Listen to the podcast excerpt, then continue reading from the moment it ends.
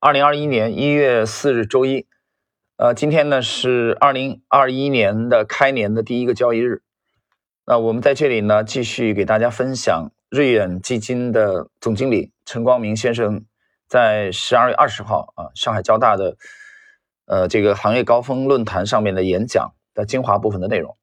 今天我们是第二集。那么这集开篇呢，呃，这个演讲当中呢，陈光明先生。发表了对这个新能源汽车的啊这个行业的机会，我们来看看他是怎么讲的。他说：“现在像新能源汽车，当然还有很多其他的，都带有一点主题投资的色彩。从价值分析来讲，初创阶段的投资啊是蛮难的，它的不确定性非常高。但是，一般能成为大主题，往往意味着时代的某种变迁。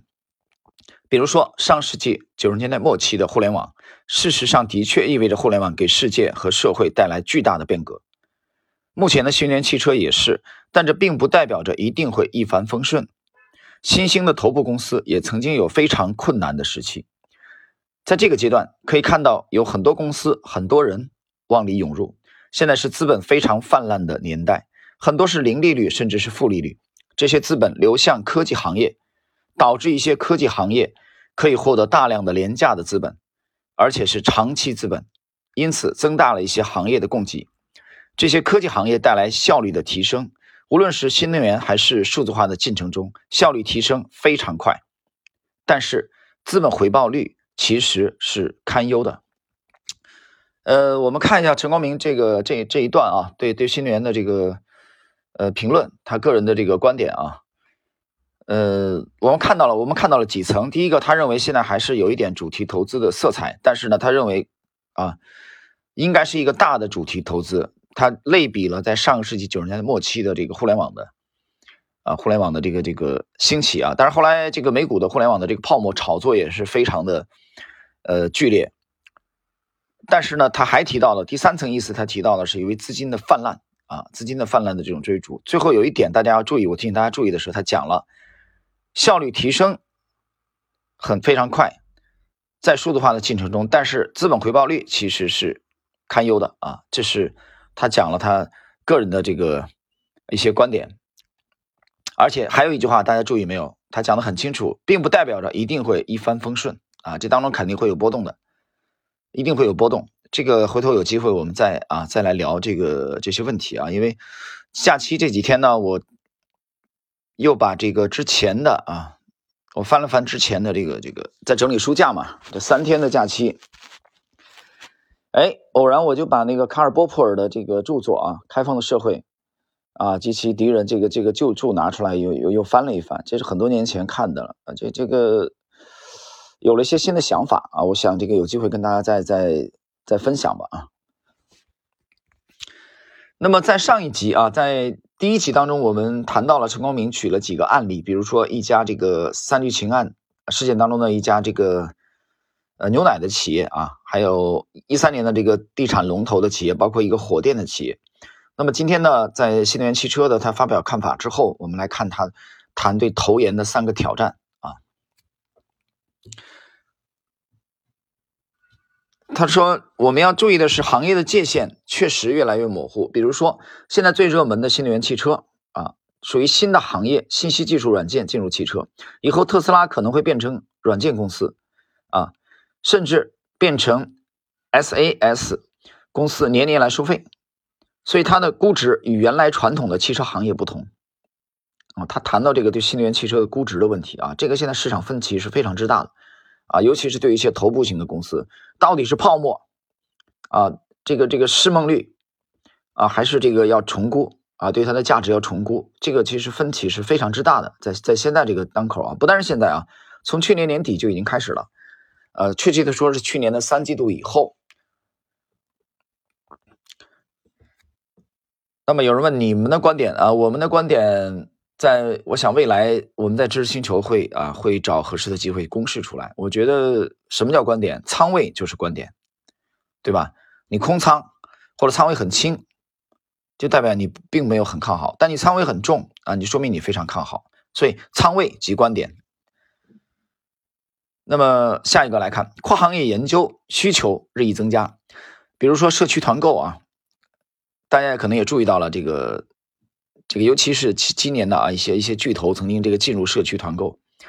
我我举个例子啊，这个周末就昨天吧啊，昨天我这个呃，我们到到到这个姐姐家去吃饭啊，结果忽然就就就聊起来一个事情啊，就就说说起来说这个这个青椒都已经卖到九元人民币一斤了啊，辣的辣椒要卖到十块钱一斤，这个有点夸张了啊，因为这个超市和菜场我是经常去的，这个价格我还是比较敏感啊，最近涨得非常疯，但是呢。啊，听姐姐讲说，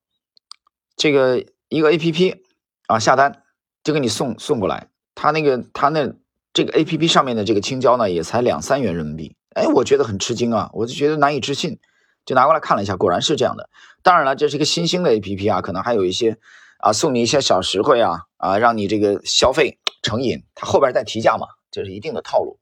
但是你这个差价这么大的话，这些实体的怎么弄呢？我就在想啊，你这实体的超市里这些，呃，这些菜贩子很奇怪，我还没有去啊体验一下，在菜场买这个青椒是否真的是啊九元十元人民币。我们接着来看陈光明讲这个社区团购的问题。他说，社区团购看起来既是消费，又是零售，又是互联网，还有供销商等，研究涉及互联网、物流、线下零售及消费品多个行业。这样就需要团队合作，才能将研究做深入。接下来，中国企业，那么中国企业的全球竞争力日益提高，很多企业都是全球性企业，尤其是制造业里面的企业，比如最近特别火的跨境电商。我们的制造业都是具有全球竞争力的企业，随着投资主题在往全球化的方向发展。如果研究没有全球化视野和格局，很难得出正确的结论啊！这句话讲的非常经典，很精彩啊！你的研究没有全球化的视野和格局，很难得出正确的结论。我完全赞同这一点。那我刚才提到了周末去把这个书架理一理啊，这个这个书比较多啊。呃，就在上海还之之前，上海还有一批书籍，那的确是太多都堆不下了啊，处理掉了。在整理的过程中，我谈到这个，又把这个卡尔波普尔的。啊，就做翻出来看，其实波普尔讲的就他，他就是讲是一个这个开放型的思维，他还讲正伪啊，对科学的这种正伪，伪呢是真伪的伪啊，伪军。以前那个那个啊，日本日本人扫荡伪军啊，伪装的伪，所以正伪。那么这里边，呃，刚才陈光明先生又提到了没有全球化的视野，这个其实就是一个大的啊，一个全一个一个全局观。啊，在围棋上就是一个全局观，你要纵览棋盘，你不要只是盯着某一个局部。那么我们知道，在在医学上有这个全息医学的啊，最近几十年有有这种啊，有这种潮流。那么在投资在调研这方面呢，啊，投研这方面，陈光明提出要有全球的视野和格局。这个其实不单是陈光明，我之前解读其他优秀的基金经理，他们也非常强调这一点，就是你某一个事件放在一个全球大的格局下啊，才有可能去得出正确的结论。好，我们继续啊，他这个这个问题讲的是广度的问题啊，我们再来看他对深度怎么理解。从深度讲，我们需要专家型的研究人员，我们对研究员的期望是成为行业的专家，希望研究人员能在行业沉淀十年、十五年乃至更长时间，向终身研究员方向发展，因为只有这样，才能对行业的本质、行业的变化有深入的洞察，提出独到的见解。发掘长期投资机会，你看最后一句话，发掘长期投资机，真正的高手一定都是长期主义者。这句话我是完全赞同的。陈光明讲了这一段话，他需要什么？他希望他的研究人员可以成为终生的研究人员，这只是他的期望而已，真正做起来比较难啊！大家还记得我以前去解读这个史上最伟大的交易，这个约翰鲍尔森做空次贷，他得到了他手下一个研究员，一个老屌丝。啊，一九五七年出生的佩莱格里尼，他是一个移民啊，他他当初并不是美国人，应该是前南那边的吧，还是匈牙利那边，我记不清楚了。一九五七年，这个老屌丝一辈子也没什么多大成就，后来嫁给一个富婆啊，后来还怎么离婚了？反正混的不怎么样。但是呢，因为跟约翰鲍尔森啊认识，所以就找鲍尔森。鲍尔森说：“那行，你来我这儿干嘛？”其实对他也没抱多大期望，纯粹也就是因为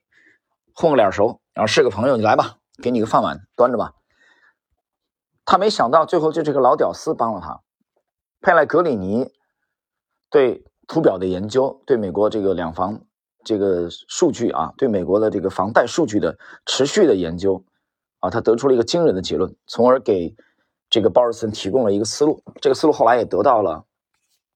这个德意志银行的里普曼的支持，也得到了呃，包括甚至引起了大佬投资大佬这个乔治索罗斯的注意，当然也直接导致了。约翰·鲍尔森在当年的盈利超过六十亿美元，一战成名。本来他的老板也是个屌丝，在对冲基金里边，鲍尔森没有人，没有多少人知道的。所以刚才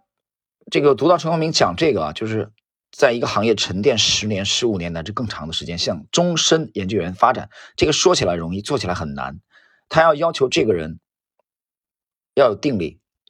啊，成为终身呢。很多人干着干着就干不下去了嘛。他成就感没起来，这个时候他就想转型了，对吧？本来炒菜，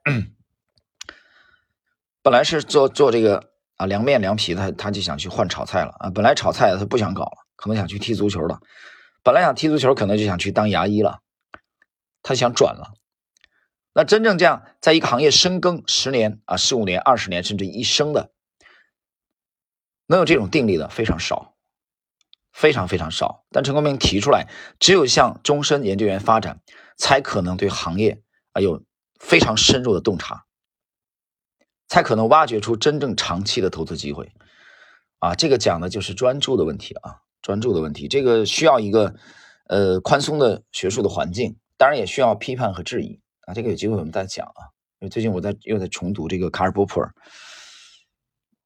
老板肯定希望研究员是这样的啊，但研究员的话，如果你的薪水没有很高的，就你的薪水没有很大的提高的时候，他就会有压力，他要养家嘛，对吧？老婆会唧唧歪歪，